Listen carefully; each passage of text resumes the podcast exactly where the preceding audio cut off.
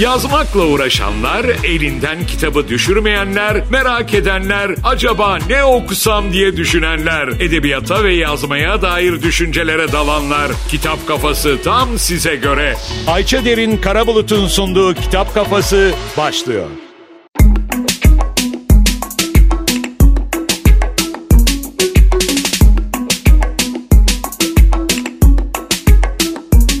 Herkese merhaba. Ayça Derin Karabulut ben. Kitap kafasındayız. Her çarşamba olduğu gibi yeni yılın ilk programı bu benim için. Ee, geçen hafta yoktum. Nasılsınız? Umarım her şey yolundadır. 2024'ün ilk 10 günü en azından iyi geçmiştir. Benim için çok iyi geçmedi. Daha doğrusu şöyle sağlığım açısından çok iyi geçmedi ama onun dışında şahane bir başlangıç yaptım yeni yıla.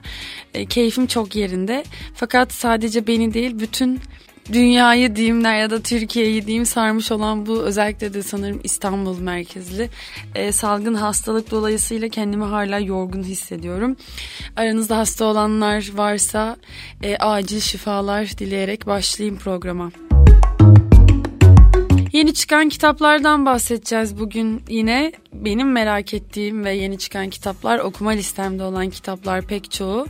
Hangi yayın evinden, hangi yazarın, hangi çevirisi e, ya da hangi kitabı yayınlandı bunları konuşacağız. Öncesinde bir şarkı dinleyelim ardından kitap kafasına başlayalım.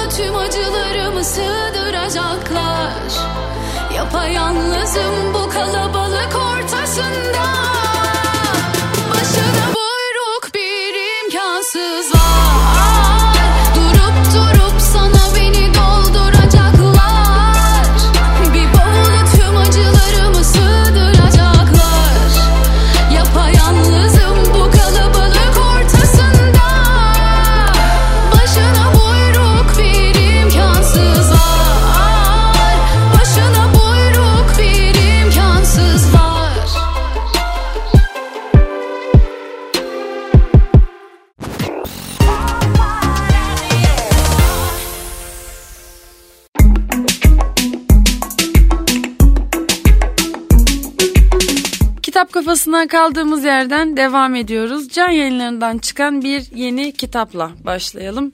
Batı, Keris Davis'in yeni kitabı. E, Bu yazarın e, Kuytu adlı öykü kitabını yıllar önce okumuştum. 100 kitaptan çıkmıştı ve gerçekten çok beğenmiştim. Şimdi Can Yayınları yıllar sonra yazarın yeni romanını hatta yazarın ilk romanını Türkçe'ye çevirdi ve yayınladı. Yeni çıktı kitap. Ee, hatta kitapla ilgili Guardian'da bir e, yazıda şöyle bir cümle okudum. Sanki karanlık bir sahnede ışıklar yanıyormuş gibi aniden açılıyor diye bir yorum kitabın başlangıcı için. Çok merak ediyorum elbette. Hızlıca okuma listeme dahil ettim. Kitabı da aldım. Daha doğrusu Can Yayınları hediye yollamış. Buradan da çok teşekkür edeyim. Batı adlı bu romanı bu ara güzel roman okumak isteyenlere tavsiye ederim. Kitabın arka kapağında yazan e, yazıdan da bahsedeyim konusuyla ilgili. Şöyle yazıyor Batı'nın arka kapağında. Amerikalı bir yerleşimci ve dul kalmış bir baba olan Belman kulağına gelen bir haber karşısında şaşkınlık, büyülenme gibi güçlü hislerin etkisinde kalır. Kentteki içlerindeki derin bataklıklarda tarih öncesinden kalma dev hayvan kemikleri bulunmuştur. Merakına yenik düşen Belman, dev canavarların halen yaşadığı söylentilerinde gerçeklik var mı öğrenmek için kızı Bes'i kendi başının çaresine bakmak üzere ardında bırakarak yola koyulur. Gel gelelim Mississippi Nehri'nin öte tarafındaki ıssız sınır bölgesini tarayacağı bu tehlikeli yolculukta onu sürprizler, rastlantılar ve tuzaklar beklemektedir. E, can yayınlarından çıkan ikinci bir başka kitapla devam ediyoruz. Baumgartner, e, Paul Auster'ın yeni kitabı. Efendim bu yeni roman e, Türkçe okuruyla buluştu can yayınları sayesinde. Bir süredir kanserle mücadele ediyor Paul Auster. E, ve bu yeni kitap için yazdığım son şey olabilir demiş. Maalesef umarım olmaz. Yine Guardian'da verdiği bir röportajda bu kitapla ilgili ve hastalığına dair şunu söylemiş 76 yaşındaki yazar. Kısa bir hikaye yazmayı denemek istiyordum. Kariyerim boyunca neredeyse hiç yapmadığım bir şey. Her zaman mütevazi boyutlarda kitaplar yazdım ve sonra takoz gibi kalın 43-21 ve Burning boyu yazdım. Gerçekten kasıtlı değildi. O kitapları düşürürseniz iki ayağınızda kırabilirsiniz. Bu yüzden daha kısa bir şey istedim ve bu yaşlı adam bana geldi. Bu yaşlı adam dediği Baumgartner'ın e, kitabının kahramanından bahsediyor. Evinde oturuyor ve pencereden solucan toplayan kızılgerdanları izliyordu. Solucanlar adında bir öykü yazdım ama sonra onu bırakmak istemedim. Orada daha fazlası vardı ve bu yüzden tekrar başladım. Neredeyse Buster Keaton tarzındaki bu açılışın altında daha karanlık bir şeyin gizlendiğini biliyordum. Efendim Baumgartner sevgili eşi Anna'nın ölümü sonrasında büyük üzüntü yaşayan 71 yaşındaki bir felsefe profesörü. Emekliliğe ve dünyadan eline eteğini çekmeye hazırlanıyor ve kitapta bunu konu alıyor. Roman Baumgartner ile Anna'nın 1968'deki parasız öğrencilik yıllarında New York'ta bir yandan çalışarak diğer yandan yazarak geçirdikleri günlerin anılarıyla başlıyor. Sonraki 40 yılı aşkın sürede yaşadıkları mutlu evlilikleri evliliklerini anlatıyor. Ve geriye dönüşlerle e, Baumgartner'ın e, New York'taki ilk ilk gençlik günlerini ve kökenlerini tanıtarak dolambaçlı bir şekilde hafıza ve anı sarmalları arasında ilerliyor. Paul Auster'ın sıradan bir yaşamın en küçük, en geçici anlarındaki güzelliğe dair keskin bakışını yansıtan ve birçok yaşamı yakalayan bir başyapıtı hatta son başyapıtı ee, dediğim gibi kanser tedavisi görüyor yazar. Umarım en kısa sırada iyileşir ve Baumgartner yazdığı son kitap olmaz. Timaş yayınlarından çıkan bir başka kitapla devam ediyoruz. Johnny Murphy'nin Konuşan Hayvanlar isimli kitabı Nadire Özdemir çevirisiyle Timaş'tan çıktı. Sürekli bir yere yetişmeye çalışan kalabalıkların eksik olmadığı bir şehir ama bir fark var. Bu şehrin tüm sakinleri hayvanlardan oluşuyor. Burada lemurlar espresso hazırlıyor, kuşlar kafe işletiyor, ayılar Wall Street'i mesken tutmuş. Belediye başkanı ise milyarder bir yarış atı. Deniz canlılarına korku ve tiksintiyle bakılıyor. Onları dışarıda tutmak için şehre bir duvar inşa edilmesi konuşuluyor. Burası New York, refahın ve sefaletin, yalnızlığın ve curcunanın başkenti. To. Kaygı bozukluğu ve depresyondan mustarip huysuz Alpaka Alfonso hayatını New York Belediyesi'nin en dibindeki Gözlerden Irak arşiv bölümünde çalışarak ara sıra da onun tam aksine sosyal bir kelebek olan arkadaşı Lama e, Mitchell'la görüşerek e, geçiriyor. Bu kendi halinde ikili hiç beklenmedik bir anda şehri içten içe yok eden yozlaşmış sistemi ifşa etmek üzere bir göreve atılıyor. Gizli projeleri onları şehrin en radikalleşmiş bölgelerine kadar götürüyor ve burada bakış açınıza göre bir grup tehlikeli radikal ya da ilham verici bir kurtuluş hareketi olarak görebileceğiniz deniz eşitliği reformcu takımı ile karşılaşıyorlar. İşte tam bu noktada Alfonso bir karar vermek zorunda. Tüm gördüklerini sineye çekip böyle yaşamaya devam edecek? Yoksa bu düzeni değiştirmek için elini taşın altına mı koyacak? Ee, hayvan çiftliğiyle kıyaslanan bir kitap konuşan hayvanlar. Ee, hayvanların şehri, hayvanların yaşadığı bir şehir. Hayvan çiftliğini seviyorsanız bunu da seveceğinizi düşünüyorum. Timaş yayınlarından çıktı. Kafka kitaptan çıkan bir başka kitapla devam ediyoruz. Dünya ve Diğer Yerler. E, Janet Winters'ın Vişnenin Cinsiyeti e, ve Tek Meyve Portakal Değildir kitaplarıyla tanıyoruz yazarı. E, Şimdi yeni kitabı Dünya ve Diğer Yerler Kafka kitaptan çıktı. 17 öyküsü var kitapta. İngiliz yazar e, ilk öykü koleksiyonu sadece hayranlarının değil aynı zamanda birçok okuyucunun sevgisini kazanmasını sağlayan pek çok yeteneğini sergiliyor bu kitapta yazar kendi yaratılmış dünyalarının e, hassas gerçeklerini ifade etmek için özel olarak üretilmiş şaşırtıcı taze ifadeler var, mizah var. E, sert ve sinsi ama her zaman nazik mizah. Cinsiyet ve tarihi dönemleri istediği gibi değiştiren ve bunu ikna edici bir şekilde yapan bir hayal gücü var. Ve karakterler var. Belki başarılı ya da övgüye değer olmayan ama her zaman bir şekilde sevimli olan çeşitli erkekler ve kadınlar. En önemlisi bu hikayeler çeşitlilikleriyle eserin arkasındaki zeki ve esrarengiz kadına dair ipuçları sunuyor. İyi bir öykü okumak istiyorsanız, iyi bir öykü kitabı okumak isterseniz Janet Winters'ın Dünya ve Diğer Yerler adlı kitabını tavsiye ederim. Kısa bir ara verelim. Kısa bir aranın ardından kitap kafasına devam edeceğiz.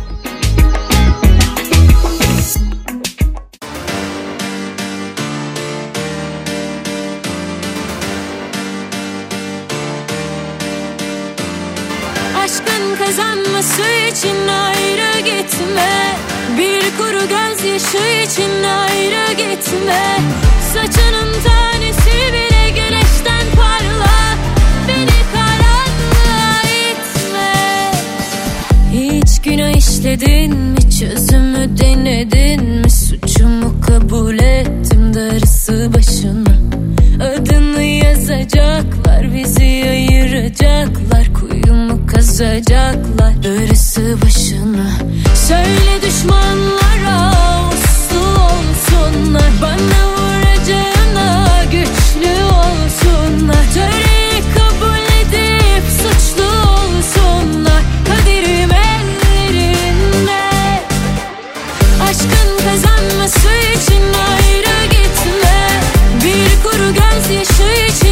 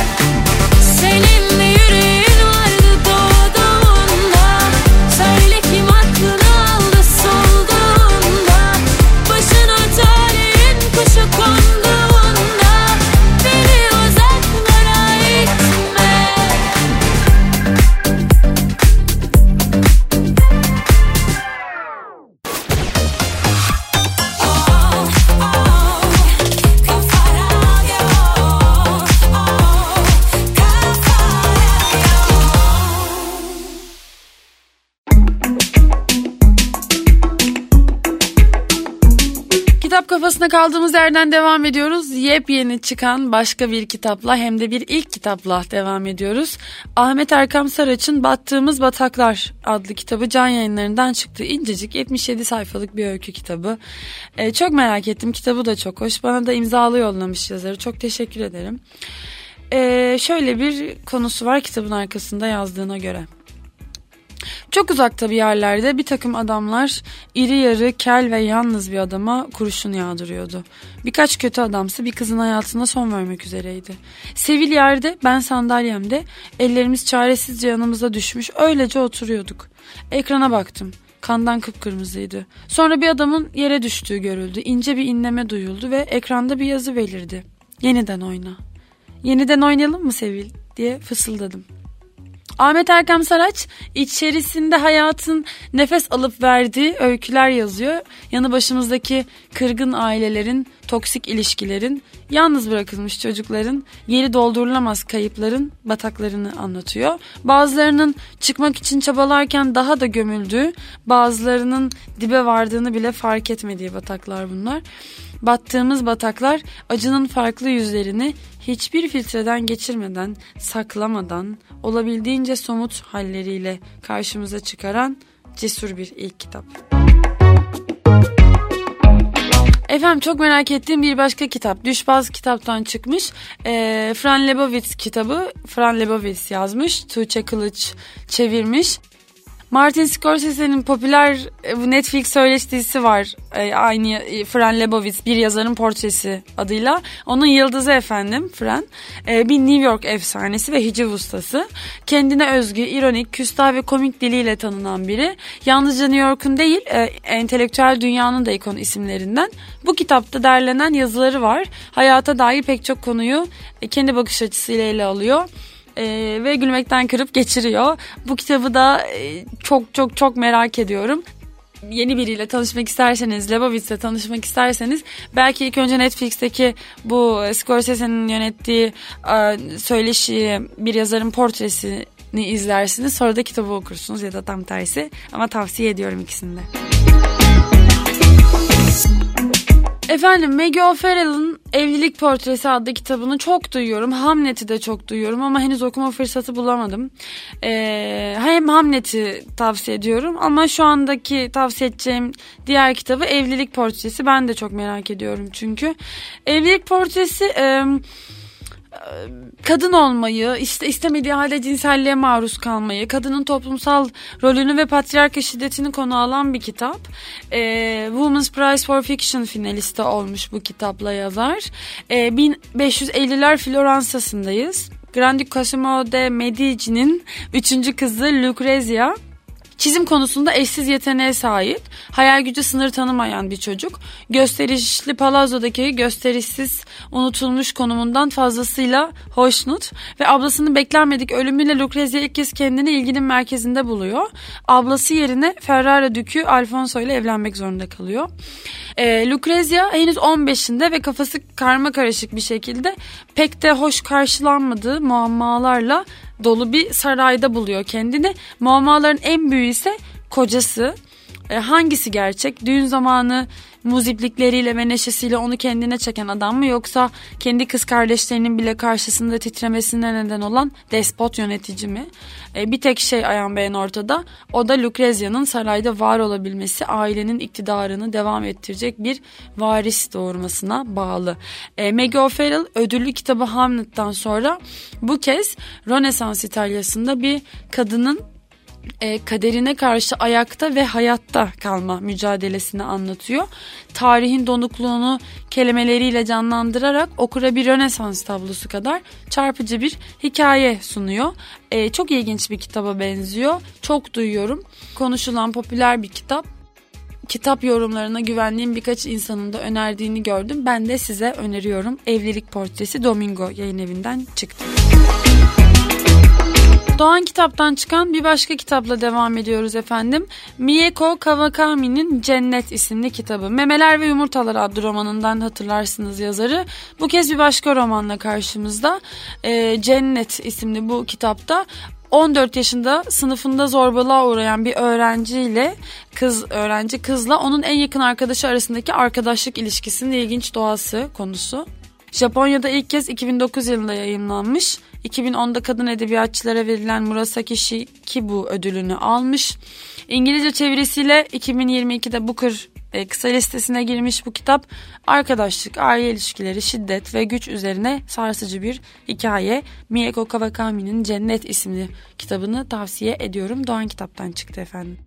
Bir şarkı daha dinleyelim ardından kitap kafasına devam edeceğiz. Her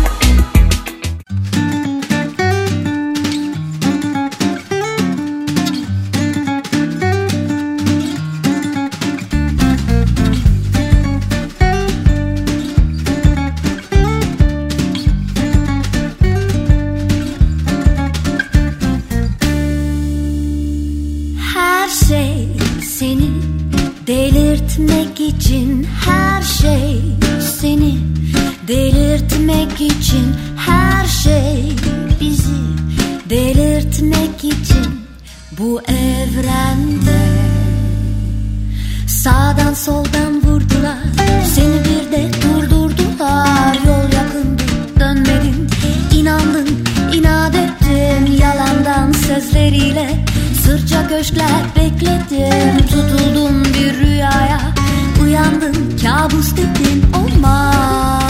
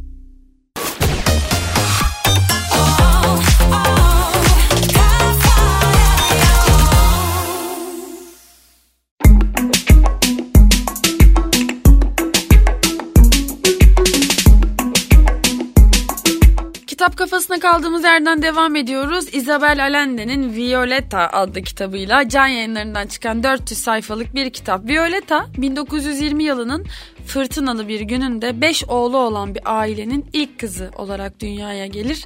Daha doğduğu andan itibaren olağanüstü olaylar hayatına damga vurur. Birinci Dünya Savaşı'nın etkileri hala hissedilmekte. İspanyol gribi Güney Amerika kıyılarına çoktan ulaşmış. Unutulmaz tutkusu, kararlılığı ve mizah anlayışı nedeniyle ömür boyu büyük değişimler yaşayan bir kadını anlatan dünyanın en sevilen ve usta yazarlarından Isabel Allende okurlarını bir kez daha hem büyüleyici hem de dokunaklı bir destanla baş başa bırakıyor. Bu şahane hikayede Uf çok merak ediyorum ve o kadar çok okuyacak çok şey var ki size bunlardan bahsederken şu anda bir anda e, başucumda evde ofiste e, üst üste dizilmiş okumayı bekleyen kitaplar geldi gözümün önüne. Gerçi hiç gitmiyor. Ya bu arada parantez açıyorum şu an yeni çıkanlara. 2024 yılında kesinlikle daha çok kitap okuma kararı aldım. 2023 yılı bu konuda çok zor geçmiş bunu fark ettim. Bir sürü şeye odağımı kaybetmişim. Kitap okumak da bunlardan biri. E, bu yüzden 2024 kararlarında sadece çok daha fazla çalışmak ve çok daha fazla okumak ve çok fazla çok daha fazla tiyatro izlemek var. Çünkü 2023'ü de istediğim yani tiyatro açısından da istediğim şekilde geçirememişim. E, zaten yılın ilk yarısı yani Mayıs'a kadar e, seçimle vesaire ya da diğer kötü e, afetlerden e, psikolojimiz bozuk bir şekilde ve çok üzgün yaşadık. Ee, e, sonrasında da bunun toparlanması için işte kendimizi birazcık tatil yapalım deyip işte güneşe çıkardık. Ama yetmedi. E, toparlanmaya yetmedi. Toparlanamadan yıl bitti.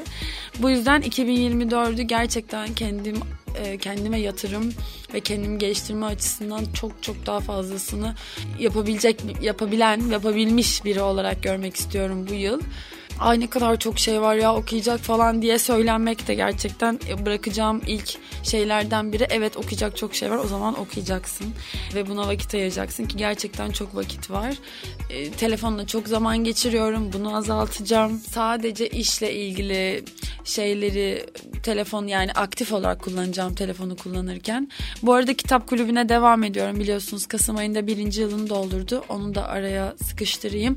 Ocak ayında da Afşin Kum'un Kübra adlı isimli romanını okuyoruz. Kübra'nın 18 Ocak'ta Netflix'te dizisi de çıkıyor.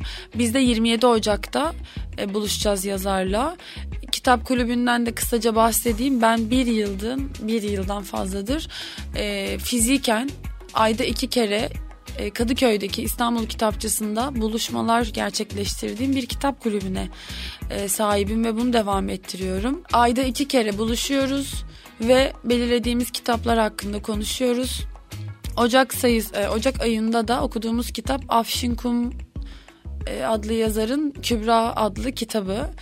E, buluşmalar ise biri 18 Ocak'ta akşam 7'de İstanbul Kitapçısı'nda Kadıköy'de iskelenin üstündeki kitapçı. Diğeri de 27 Ocak'ta saat 3'te yine İstanbul Kitapçısı'nda Kadıköy'de.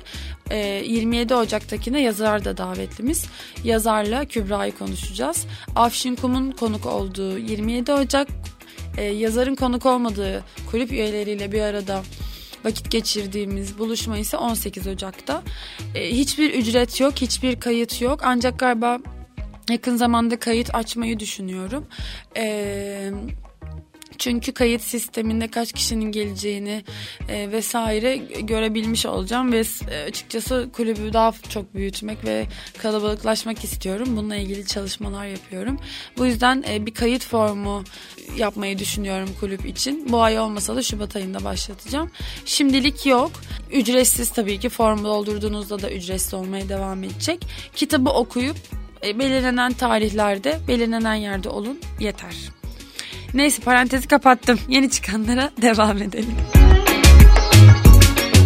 Efendim annemin otobiyografisi Jamaica, Jamaica Kincaid diye okunduğunu düşündüğüm yazar ismi Jaguar kitaptan çıkan bu e, sık sık karşıma çıkan güzel kapaklı e, güzel kitap. 160 sayfalık bir kitap.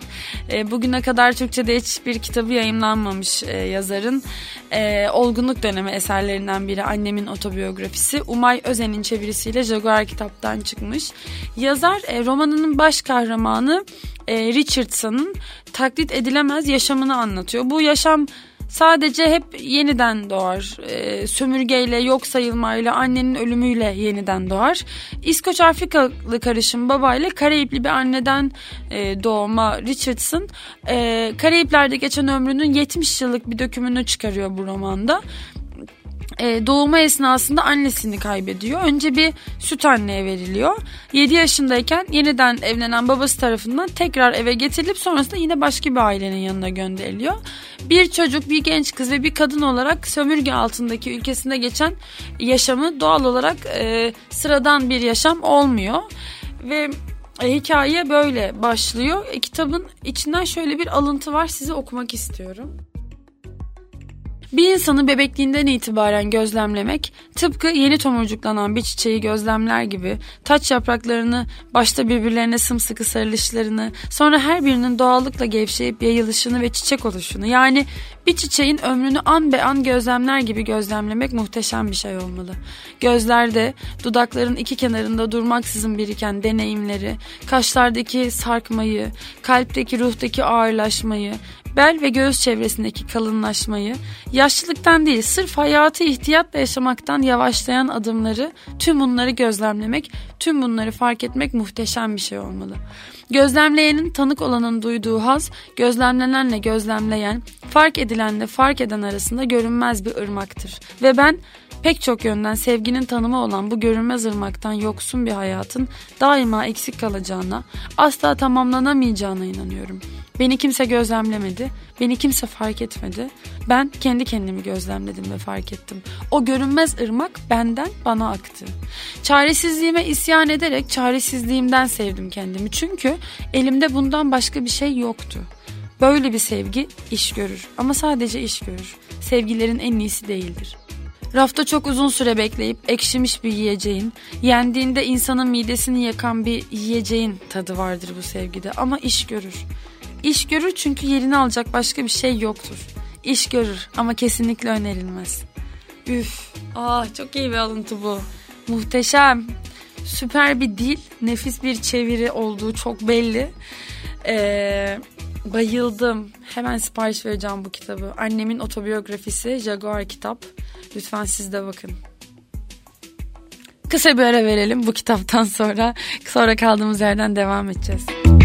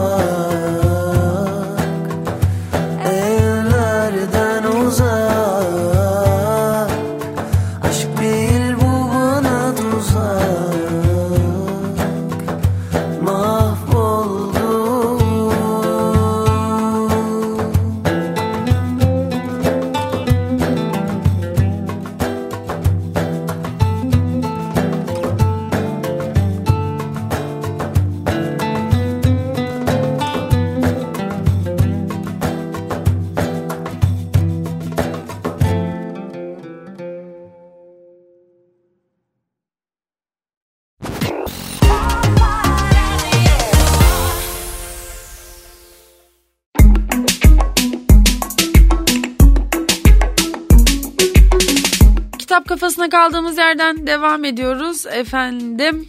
Uyku Çiçeği Ayşegül Kocabıyık hep kitaptan çıktı. Efendim Ayşegül Hanım'la ben Ran Gülizar Ran e, romanıyla tanışmıştım. Enfes bir roman lütfen onu okuyun. Size burada eminim çok kere önermişimdir. Şimdi bir öykü kitabı yazmış. Bu defa eski ve yeni öyküleriyle buluşturuyor bizi. Her öyküde derindeki bilinmeyenler, iniş çıkışlar, bazen yükselip bazen hiç umulmadık zamanda bir kalbin en derinine inivermeler var. Bir pencerede, bir mezarlıkta, bir duvar dibinde, bir perde arkasında ya da bir soba kıyısında bir anda tüm hayatı sorgulayan hem sert hem naif öyküler bunlar.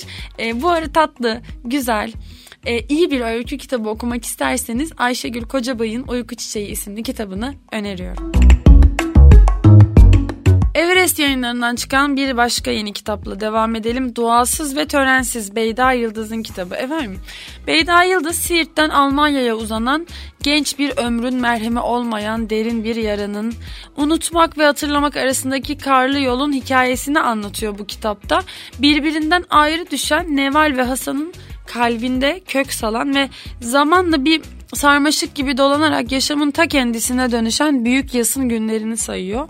Başka bir dilde büyümeye zorlanmışların, kaybını ararken kaybolanların, hasretin ruhlarda bıraktığı yakıcı boşluğun romanı bu.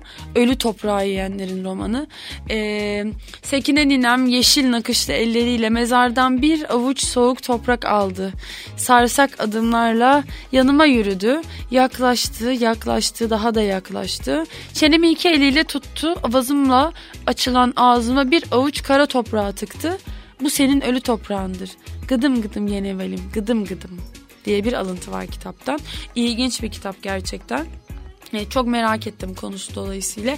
Doğalsız ve törensiz Beyda Yıldız'ın kaleminden çıktı.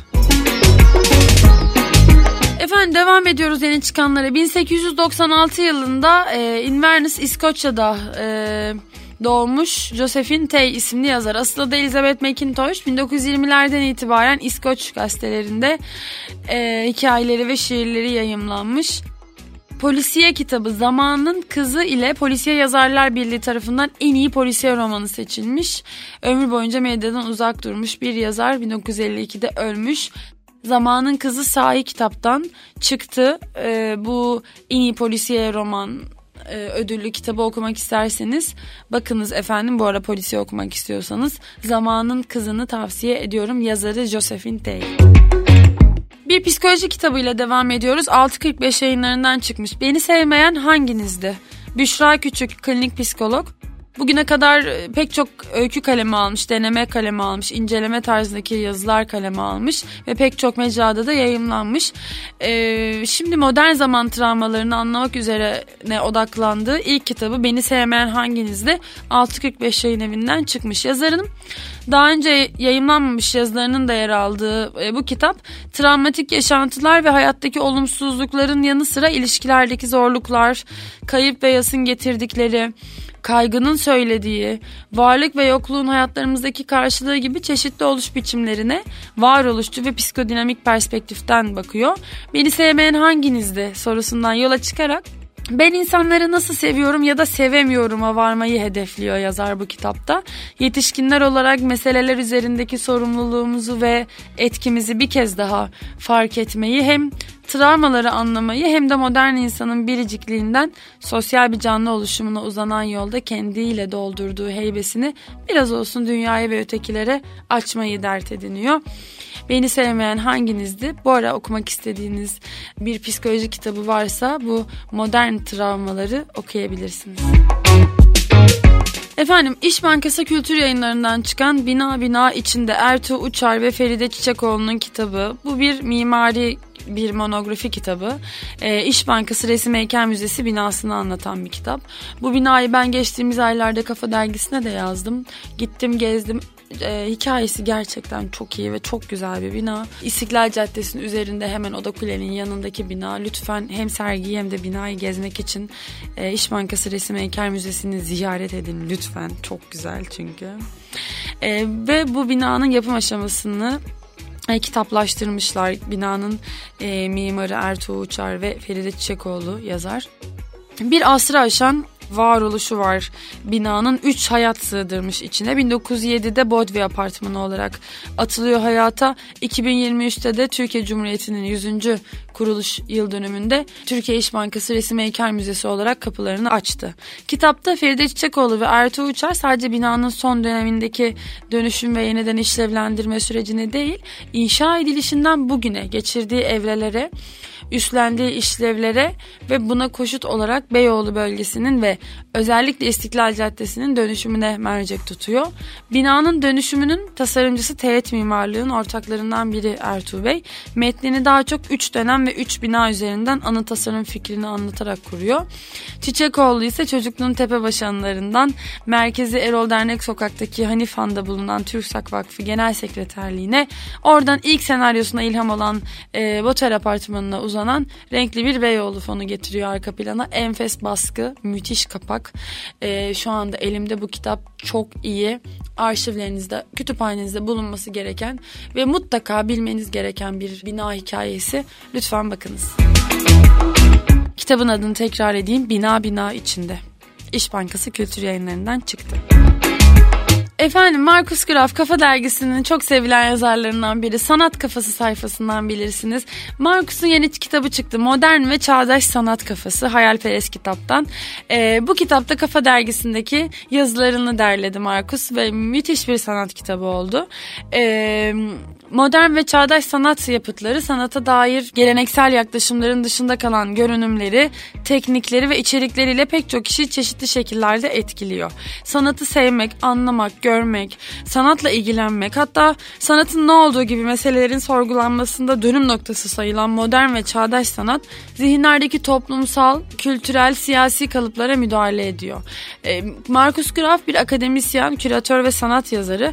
Bu kaleme aldığı modern ve çağdaş sanat kafasında izleyicinin bu müdahaleleri yorumlayabilmesine yardımcı oluyor. Picasso, Van Gogh, işte Goya gibi pek çok sanatçının tablolarını açıklayarak ve detaylı detaylı inceleyerek bir e, kronolojik bir sıra halinde bu kitapta e, okurlara sundu. Kütüphanenizde olması gereken bir başka kitapta bu.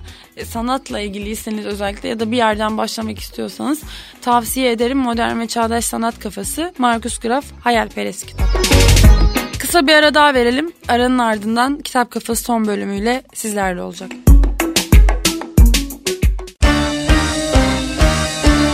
Seni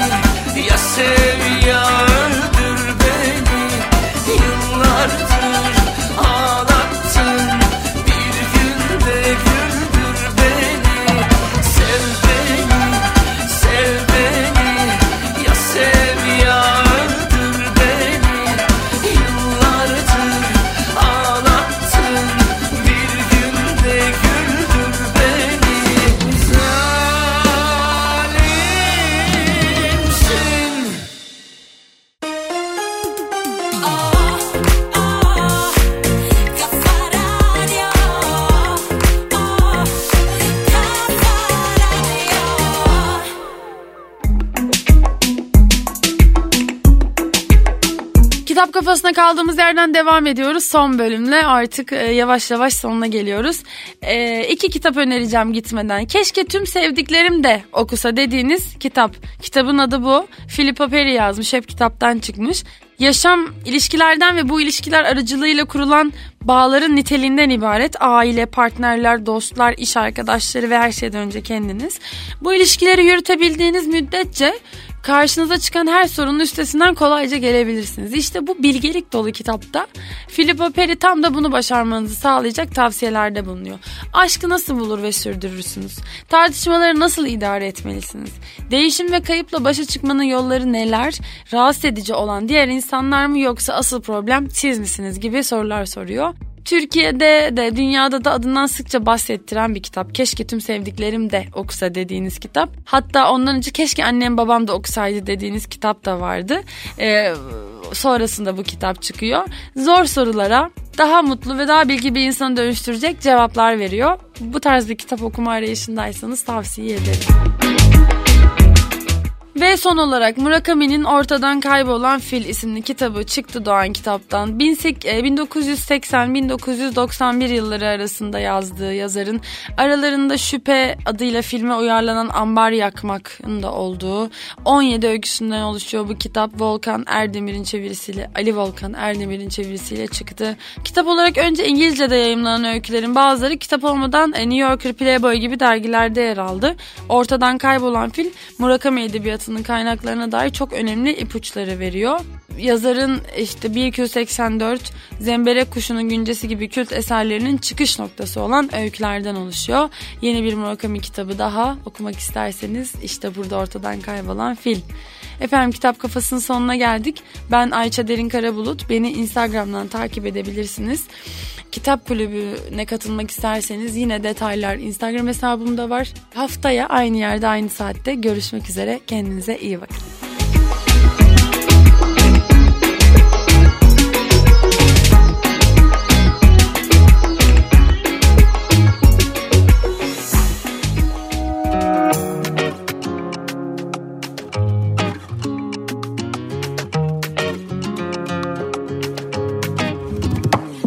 Bir sayfa dedim bir anda. Seninle dizdiğim yıldızlar önümde parlar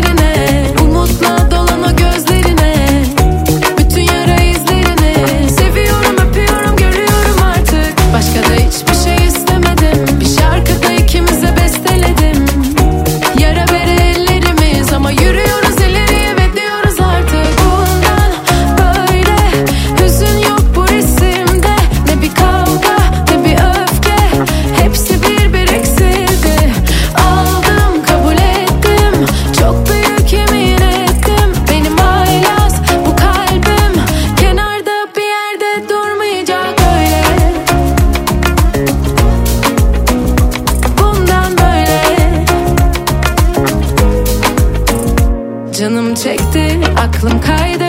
Dedim ruhumun belki bir bildiği vardır. Koşup gittim ne zamandır